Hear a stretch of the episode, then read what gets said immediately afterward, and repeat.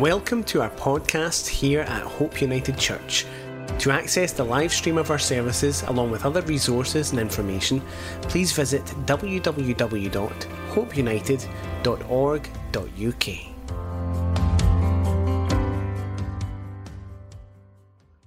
Over the last few weeks, firstly, the Holy Spirit's, we've talked about the Holy Spirit's power to evangelize, the Holy Spirit's power to evangelize, then this holy evangelism, then the power then to convict the world of sin, and then today the Spirit's power to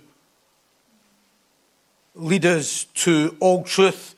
Uh, let me read out what we have covered in this section over the last few weeks. First, uh, John 15, 26, and I'll go up to verse 11. But when the Helper comes, whom I shall send to you from the Father, the Spirit of truth, who proceeds from my Father, he will testify of me, and you also will bear witness, because you have been with me from the beginning. Here we are, just before I move on, here in this final discourse, and Jesus is literally in the final few minutes, even of uh, this final instruction to the apostles before he's arrested. And then it goes on and says, These things I have spoken to you, that you shall not be made to stumble. They will put you out of the synagogues. Yes, the time is coming that whoever kills you will think that he offers God's service, and these things they will do to you because they have not known the Father nor me. But these things I have told you, that when the time comes you may remember that I told you of them. And these things I did not say to you at the beginning because I was with you. But now I go away to him who sent me, and none of you ask me, Where are you going? But because I have said these things to you, sorrow has filled your heart. This is where we were in last week. Nevertheless, I tell you the truth, that it's to your advantage that I go away. For if I do not go away, the Helper will not come to you. But if I depart, I will send him to you, and when he has come, he will convict the world of sin and of righteousness, and of judgment of sin because they do not believe in me, of righteousness because I go to the Father and you see me no more, of judgment because the ruler of the world is judged, meaning Satan has been judged. So, firstly, we talked of how we receive that spirit to evangelize and help us not to stumble and compromise when persecution comes. Not worldly comfort, but holy comfort that reminds us of Christ's love, which gives us the boldness to stand in the truth.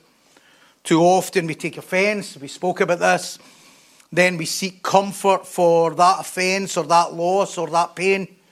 However, that type of seeking does not come when we have been fully serving Christ and standing on His truth. But when we are not intimate with Christ and drifting into the world and uh, worshipping the things of the world and seeking worldly things uh, and man to satisfy us, we often then turn to Jesus, as I mentioned at length last week, as the second choice. The second choice when what we pursued didn't work what we sought didn't work. I was reading John Owen the other day and he said this, it's astounding. Let no man pretend to fear sin that does not fear temptation also. These two are too closely united to be separated. He does not truly hate the fruit who delights in the root, end quote. And it's, you may be like, what does that mean? Uh, the way Owen writes, it's so deep, but so often temptation comes and we hover, if you like, around it for way too long. Don't we? Don't you hover around about temptation way too long, seeking comfort, seeking before we crucify the flesh or turn away. We hover around about it too long, looking for just a wee bit of comfort, as we think. Well, justifying it as no sin, this is really what Owen is explaining here. But it's no full sin yet because we've, we've not done anything yet. We're just hovering round about the feeling. We're just hovering about it. When in fact that temptation is in and itself is the beginning of the root where sin manifests from. The reason I say it in this context is because too often we, we go to man or seek man or seek worldly things in an attempt to, date, to gain comfort. We also can justify when we're not fully given. No, we've not given way to sin yet. We're just we're just get seeking comfort. It's just we're just hovering. When his own says we are pretending to fear sin. When we hover on about temptation, people, when we hover, when we spend time trying to justify or seek things, worldly things, we're pretending. We're deceiving ourselves, thinking, that's no sin. That, that, there's, there's, that's no sinful. When in fact our pursuits at times tells, it, tells us that it really is sinful. Owen says then, as if we truly wanted the fruit of our comforter or the fruit of seeking God. If we truly wanted that, we would turn away from temptation. But the problem is, as Owen kind of writes, is that the truth is, is that we, in seeking comfort and seeking flesh and seeking worldly things and hovering, if you like, in that area, of temptation, we're denying the fruit, the true fruit, and seeking fruit, fake fruit that comes from the man or the world. What did Jesus say to the disciples in the garden? We'll get into this in a few chapters. Pray that you don't what? Pray that you don't fall into temptation. Temptation would come. They pray when that temptation comes as they get weak in the flesh, as they get tired. Pray that you don't fall into temptation. Often, what happens when temptation comes, we don't pray right away. We get a wee while, didn't we? Just spend a wee bit time there. All the while, that you, all the more time you spend in that, the harder it is to step away. Owen again says, and I'll paraphrase, unlike Christ, who was fully tempted without him, uh, he was fully tempted, but yet without any of him in the temptation. We, on the other hand, as Owen explains, we in effect seek comfort and hover around temptation. We in turn are jointly adding. We're aiding and abetting Satan.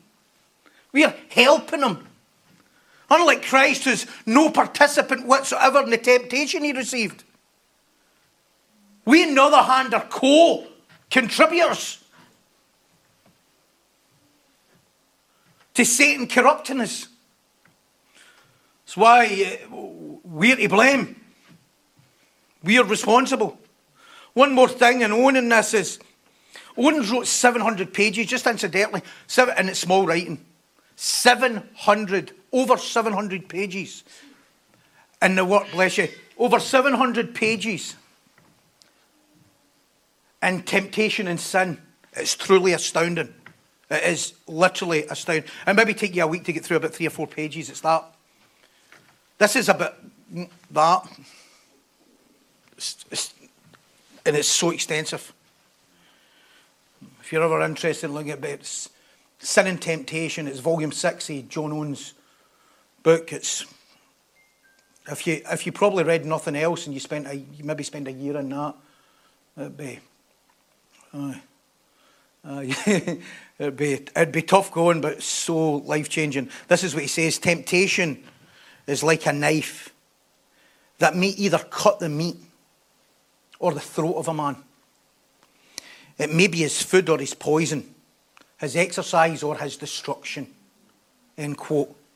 How Awesome is that. So, temptation in itself can be a good thing if it leads us to trust in Christ and, and it can lead us to, we can use it. It's not necessarily a good thing, but it can lead us to intimacy with Christ or it can cause us to cut our throat,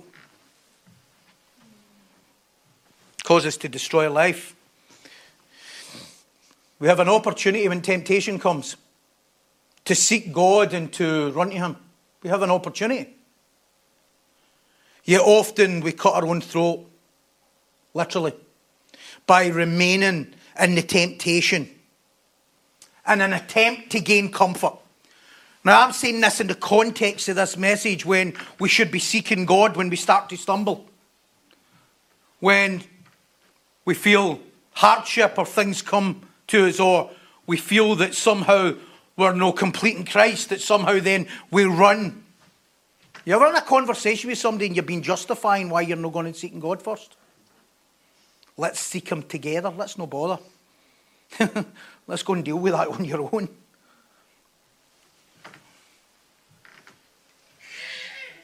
James 1 12 to 15 is tremendous in this. It says, Blessed is the man who endures temptation, for when he has been approved, he will receive the crown of life which the Lord has promised to those who love him. Let no one say when he's tempted, I am tempted by God. For God cannot be tempted by evil, nor does he himself tempt anyone. But each one is tempted when he is drawn away by what? His own desires and enticed. Then when what? Then when the desire, see, this is when we don't, this is what happens when we hover around temptation. Then when desire is conceived, it gives birth to sin. And sin, when it's fully grown, brings forth death. The Holy Spirit is a comfort, is an advocate, someone who stands with us, who stands beside us, next to us. The paraclete is, is no your go to help when the world's rejected you.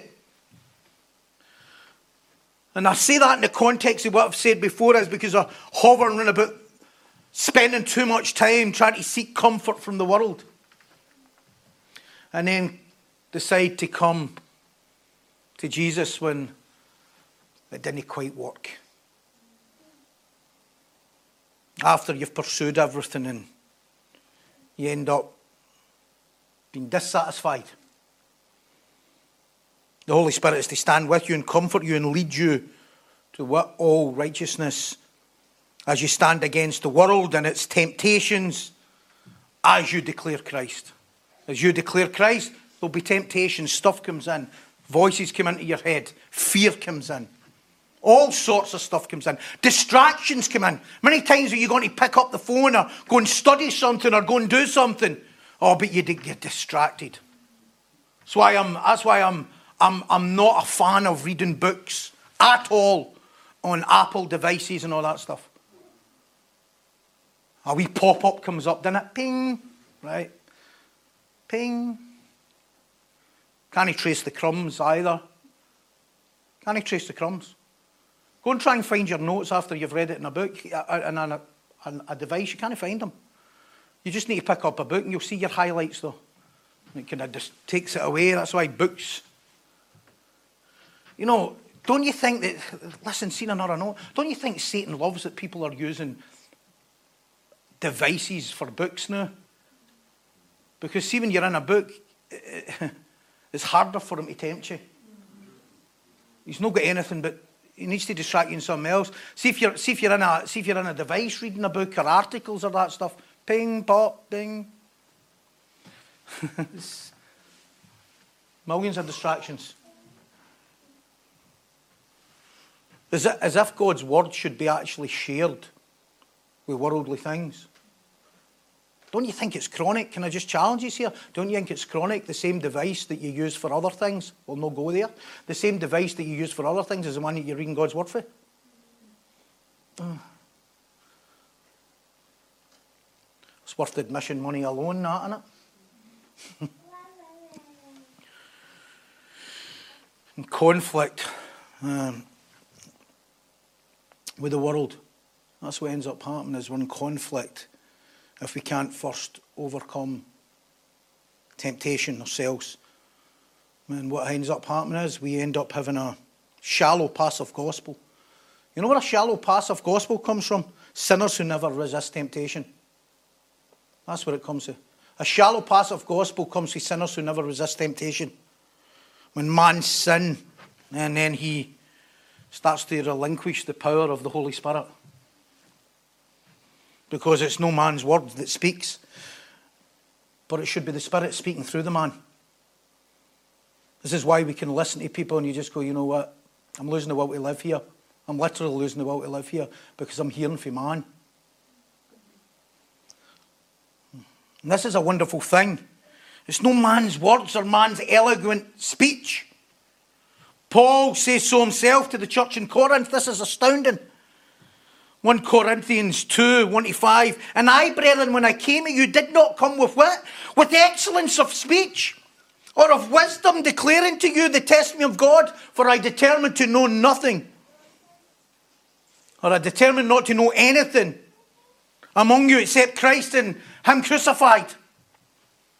I was with you in weakness and fear and much trembling, and my speech and my preaching, listen to this, were not with persuasive words of human wisdom, but in the demonstration of the Spirit and the power that your faith should not be in the wisdom of men, but the power of God. A believer knows the difference for hearing from man giving eloquent words and the Spirit speaking. You maybe not be able to find language for it, but you know it. Go back a few verses to 1 Corinthians 1.20. Where is the wise? Where is the scribe? Paul says. Where is the where is the disputer of this age? Has not God made foolish the wisdom of this world? Man's wisdom, man's persuasive words will never lead to a true revelation of Christ. This is why we need the Spirit to convict the world of sin. No man. Throughout churches today, this very day, there will be men in pulpits throughout the world delivering sermons full of man's persuasive words, full of pathos. It's uh, persuasive in the Greek. Pathos. To entice. It means in man's power to cause feelings or emotions. My goodness. See, when you open up the Greek, it's astounding, isn't it? And man's persuasive words to entice or to get people to feel something. Some of you have been party churches, and that's what it was all about. I, I want to feel something. I'm getting them to feel something. Paul never tried to entice men to Christ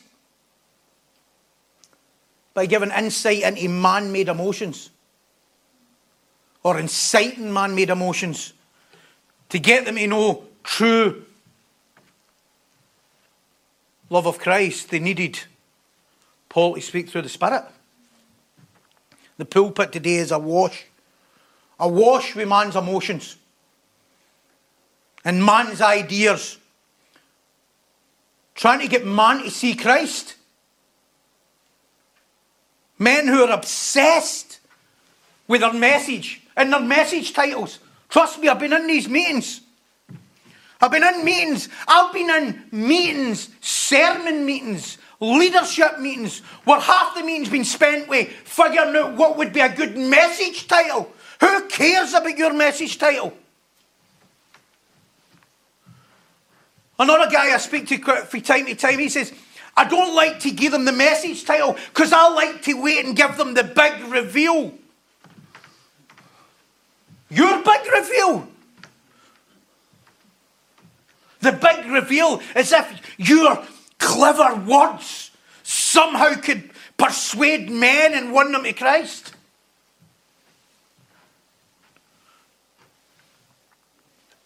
It's all pathos. It's all man's work to win man.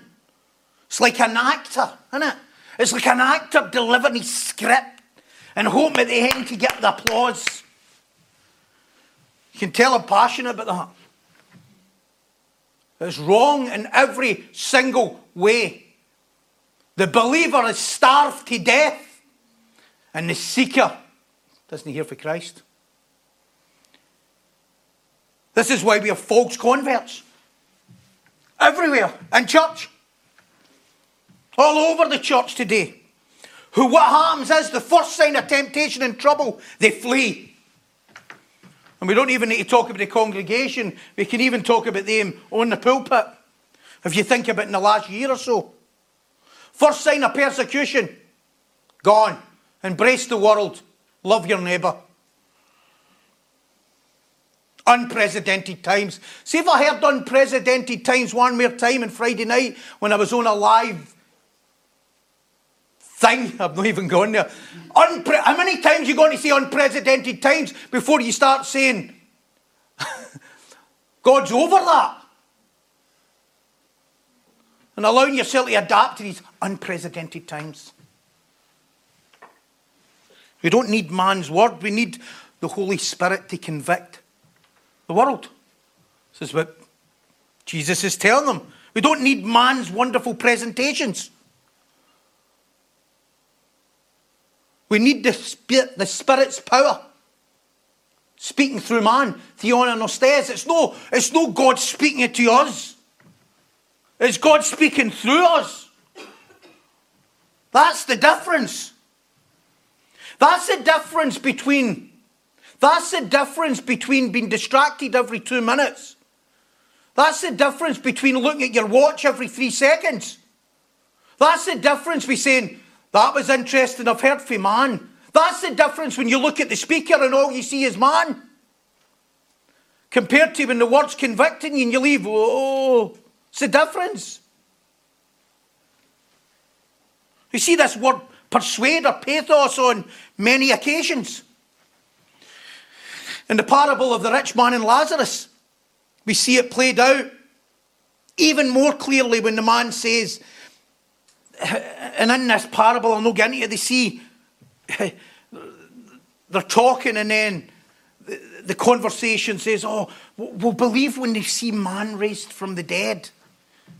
And in the parable, it, no, it says this, Luke 16 31, but he said to him, this is, this is Christ, really, you know. If, if he said to him, If they do not hear Moses and the prophets, neither will they be persuaded, listen to this, through one who rises from the dead. Here is something I'd like to say to all the healing ministry people. This is the kind of thing I'd like to say to Todd White. I'd love to sit down with Todd White and say this. What makes you think making somebody's two feet straighten up on the street, which they didn't need straightened up usually anyway, what makes you think that's going to win souls for Christ? You see this constantly in the charismatic movement. They're going about in street preaching and going, I'm, I'm raising, I'm doing these miracles, thinking that miracle in itself will lead people to Christ. Do you know what it says in this parable here? Jesus says himself in this parable, even if I came in the flesh to them, having raised for the dead, they still wouldn't believe. So I don't know why Todd White and these healing heretics somehow believe that somebody's going to come to faith because somebody laid hands on their ticky back. Or their wonky eye when they were never really blind enough. What do you see? What do you see? And I'll shove you again. Somehow thinking That's got to win souls for Christ. Jesus says himself through this parable that even if I came back to them in the flesh after being raised for the dead, that wouldn't even be enough to convince them he'd been saved. That wouldn't even enough to convince them that existed. Because it isn't an action, it's not an outward action, it's in the Spirit's power.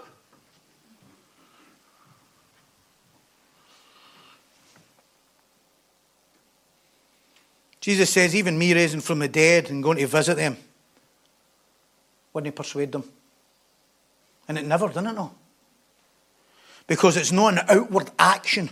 If people only see the outward action of man's work, See all these healing things, you're thinking, you think that? You think that's evangelism?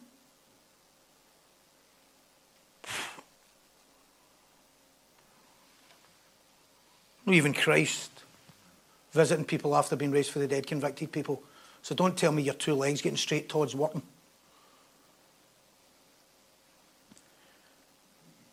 We go not into the world as men. Brothers and sisters, we go in to the world fully the Spirit.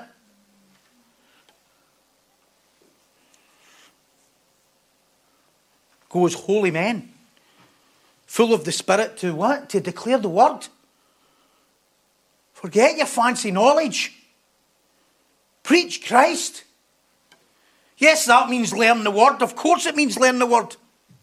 But then you allow that word to do the talking. We do not come with persuasive words to entice man, not to stir his flesh with emotion. We come to convict the world. It's no man's words and the world's words that entice us to temptation. Paul, as a man, was weak, says it. But when he spoke,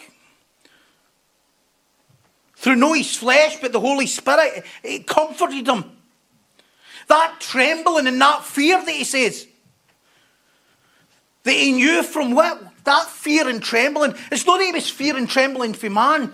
He feared and trembled at the thought of know, preaching God's word accurately.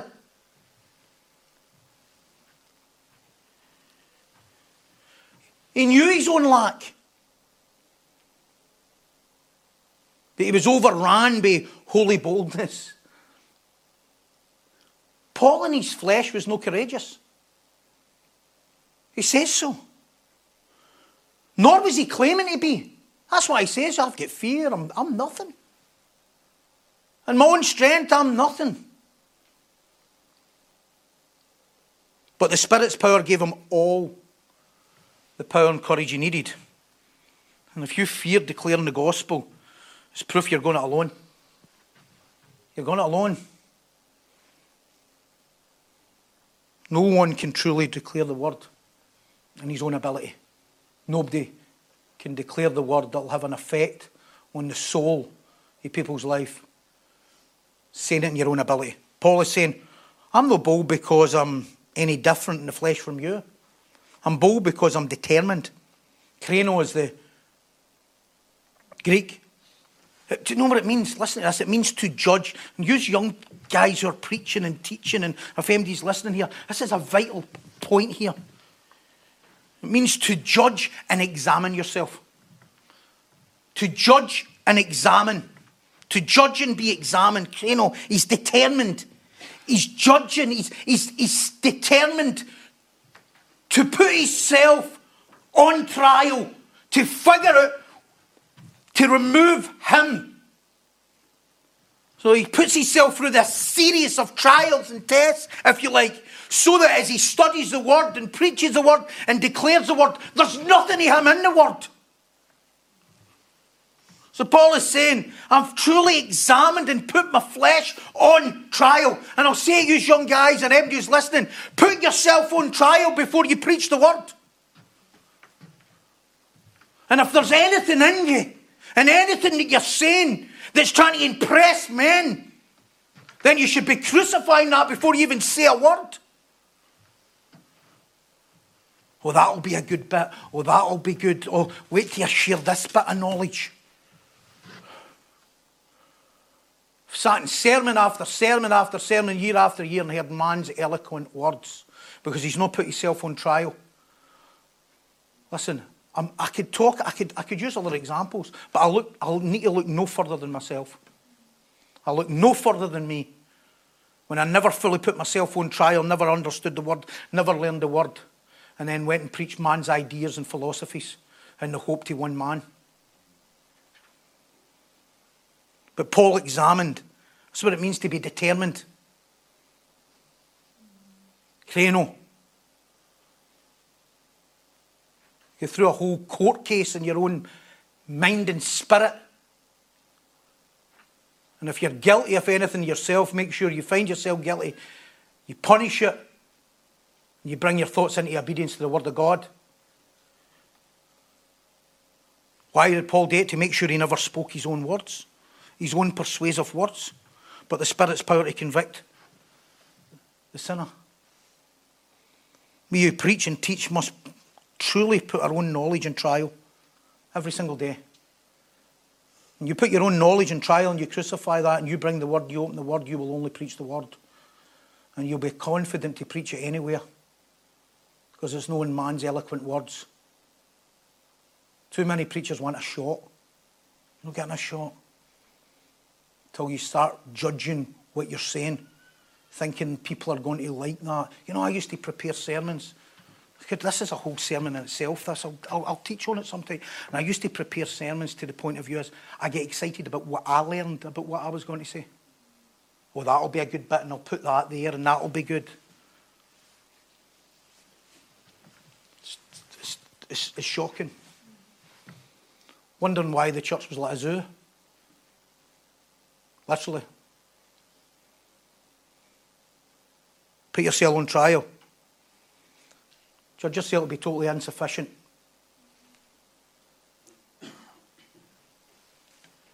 And know that it's only the word that can convict the sinner and sanctify the saint. Which now leads you to the final part.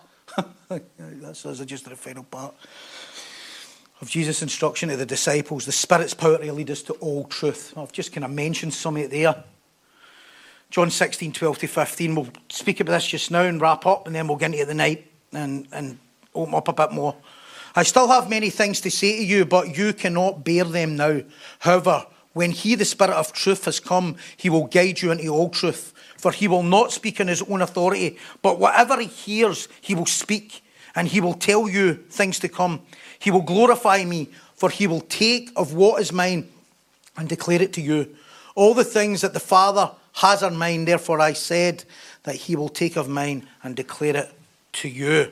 First, Jesus tells the disciples, He's many things to say to them, but at this time they cannot bear it. Bastazo is the Greek. They cannot carry it. They're not able to carry that level, that amount of knowledge, of that understanding, of that depth of the word. John Calvin, in his comment, he's totally scathing of this scripture. In fact, many of the commentary commentators are listening, they're absolutely scathing towards the church, and in Calvin in particular, in his time, the people say at this point, where they have used this verse to introduce things outside the word. You can use the papacy, you can use Muhammad, you can go to the, the modern charismatics. This is a go to scripture for saying, you know what, you're going to get new revelation outside the word.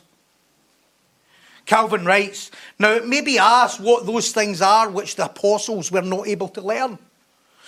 The papists who put forward their inventions as oracles of God, truths of God, wickedly abused this passage. Christ promised new revelation to the apostles, they say, and therefore we must not stop at Scripture, for he calls apostles to something beyond. End quote. Firstly, it ties in a lot with what we said about man's ideas, but also, of course, Calvin is talking about all the things that the papacy then passed on, traditions.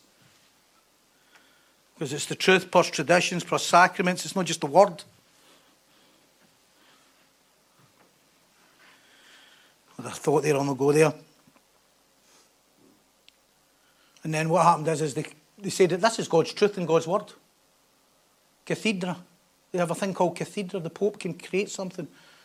He done a survey and says, you know what, what oh, Mary's ho- Mary's so holy that she was she never died, she just ascended to heaven. Is it true? Is it in the word? No, but we've done a consensus and it's what people feel about her. So we'll just make it real. Seriously? This was the whole start of the Reformation in 1517. We see that played out today in charismatics. Word of faith people. In fact, we see it in almost every sphere of church. Personal revelations. Because God is what? God is still speaking new things in the use of scripture. And the Spurgeon says the sails are up. The ship's left the harbour. and anything goes. We're now, as Spurgeon calls it, on the downgrade, where the word is no longer sufficient. And see if the word's no longer sufficient. Then it's not the power of the Holy Spirit. It's not the power of the Holy Spirit's at work. We'll get into more of that, more of that tonight. The disciples were limited, though based on their flesh, their immaturity, their lack of faith, predominantly the lack, and mostly because of the lack of the Holy Spirit. This is why it always deeply troubles me, and it's deeply troubled me even before we were reformed. When I see people barely saved, or no even saved, having hands laid on them and prophesying all sorts of stuff out of their lives. How much of that is them who's speaking it judged themselves? How much krino have they went to? How much have they went and put themselves under trial to find out what they're putting into these people? If Paul is determined to know nothing, why in charismatic church are they giving people everything? And I mean everything. Everything. Just come to one of their meetings one day, you'll get it all. How can an immature, totally immature, barely, if at all, converted believer have the wisdom to truly judge what they're receiving? They can't. This is what makes it heartbreaking when you see these charismatic churches and young people coming and getting enticed with emotion and have no ability whatsoever to judge whether that's came from God or not. And they just go along with it and fake it. Pretend that they seen gold dust. Pretend that they could shabba Pretend that they were slain in the spirit. They have no idea of what they're doing. Creating carnage. Leading false believers into more lies while they themselves fake the power of God. Morgan Hendriksen says this How can those who think so lightly of their own sin? I know people that's laying hands on people that have never looked at the depth of their own depravity. How can those, he says, who think so lightly of their own sins, serve as agents of the Holy Spirit in the work of bringing others under conviction of their own sin? End quote. Do you know what you get? You don't get them convicting people of sin, you get them giving them a brotherly hug. You get them wearing masks saying you love your neighbour. You get them buying sausage rolls and, don't know why I say sausage rolls, bits of pizza and having a wee outreach thing. You get anything other than convicting of the word because that's, go to these things, that's what you get. Jesus knows the disciples are not fully equipped with the truth and knowledge to convict the world of sin yet. They know some things. But the spiritual strengthening is still to come through the power of the Holy Spirit. Of course, reminding them what they were taught. You could say, Jesus, and this is encouraging here, Jesus is no belittling them here. He's not even rebuking them. He's but promising them there is more to come. Their fears will subside, their confusion will give way to godly understanding. They feel ill equipped, totally ill equipped. And Jesus is bringing a future hope. Better to be ill equipped and know you're ill equipped than faking it and pretending. If any of you have been running about that charismatic stuff, I bet you're fake laying hands on folk. Don't tell me you know you have. Don't tell me you're fake praying in tongues you have. Don't tell me you fake, flake, you never fake getting slain through emotionalism you did. And don't tell me you had the. Here's another thing there's no judging here. Is it a wonder? Is it a wonder at the first sign of persecution you had a meltdown? Or you created another gospel so that you never had to face any truth or speak any truth in the first place? So some people say, why do you call it these cats? This is why I call them it.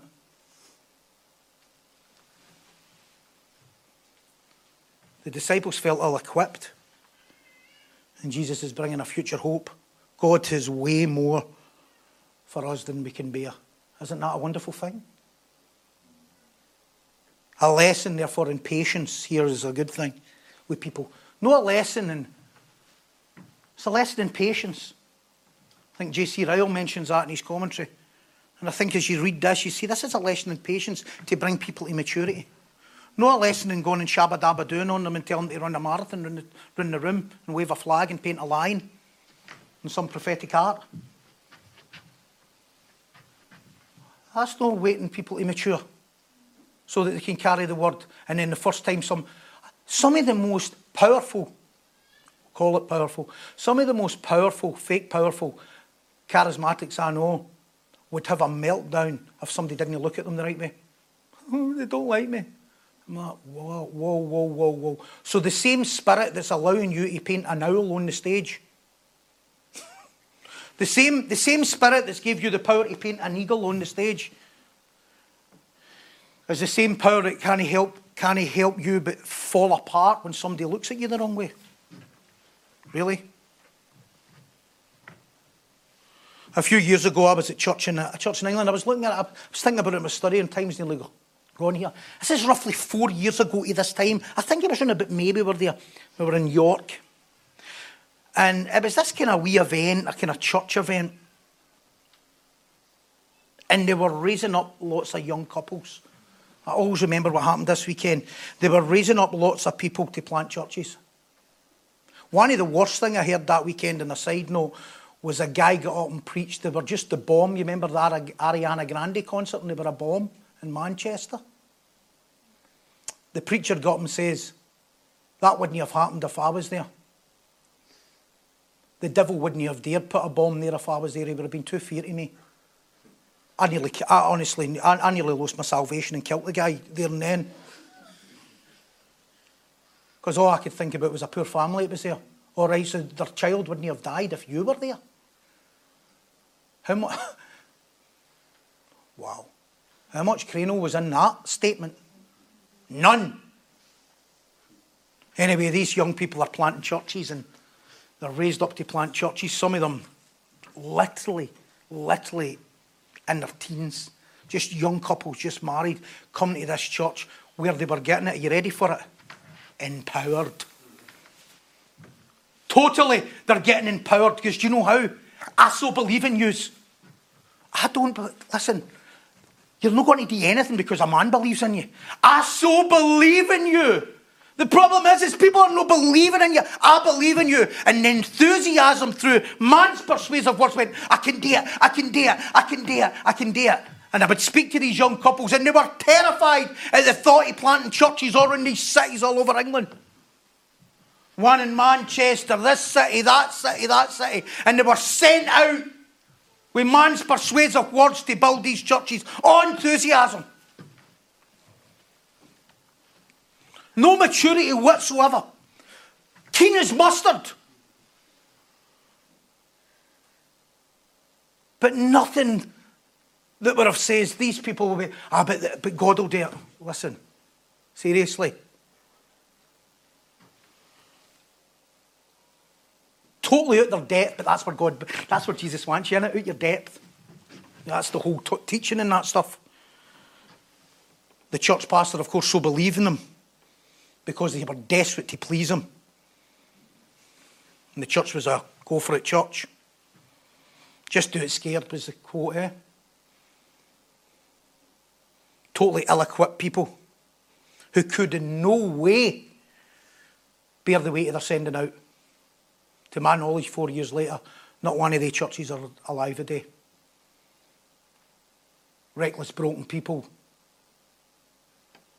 I don't even know where the people are the day I was praying for them and I was studying. I don't even know where the couples are the day. I don't even know if they're still in church today.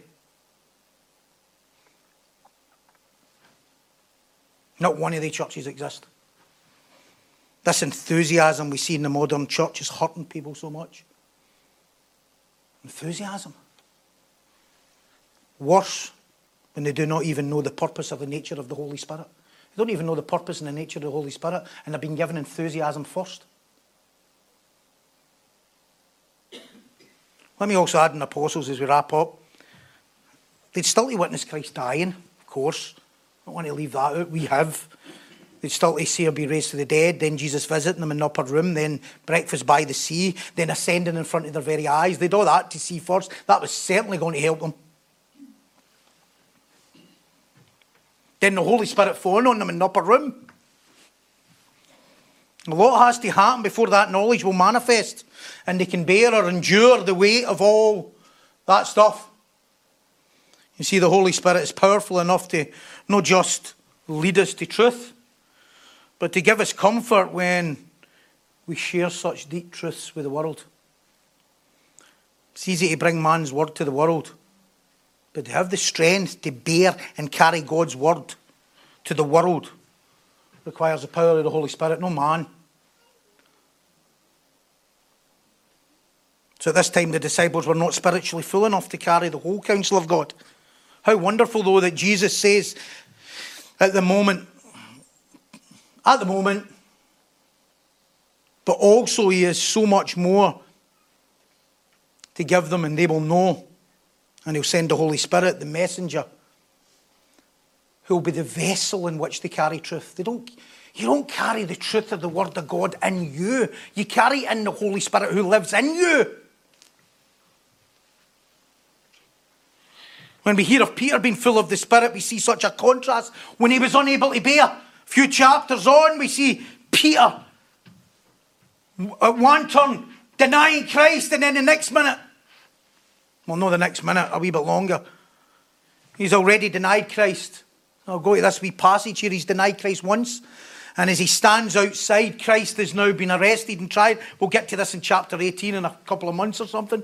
And uh, here Peter standing outside, Jesus been arrested, he's in Jerusalem, he's been tried, he's been questioned, and here Peter standing outside, he's already denied Christ once, and then he goes on and says, John 18, 25, 27, now Simon Peter stood and warned himself on fire outside. Um, therefore, they said to him, You're not also one of his disciples, are you? He denied it and says, I'm not. He's not got the ability to bear. I'm not. You maybe relate this, you maybe can't relate it to this, but maybe you think, oh, I, was, I was talking to somebody today, I wanted to mention Jesus, but I was just too nervous. But it's all right because I've learnt in the charismatic circles just to give them a hug.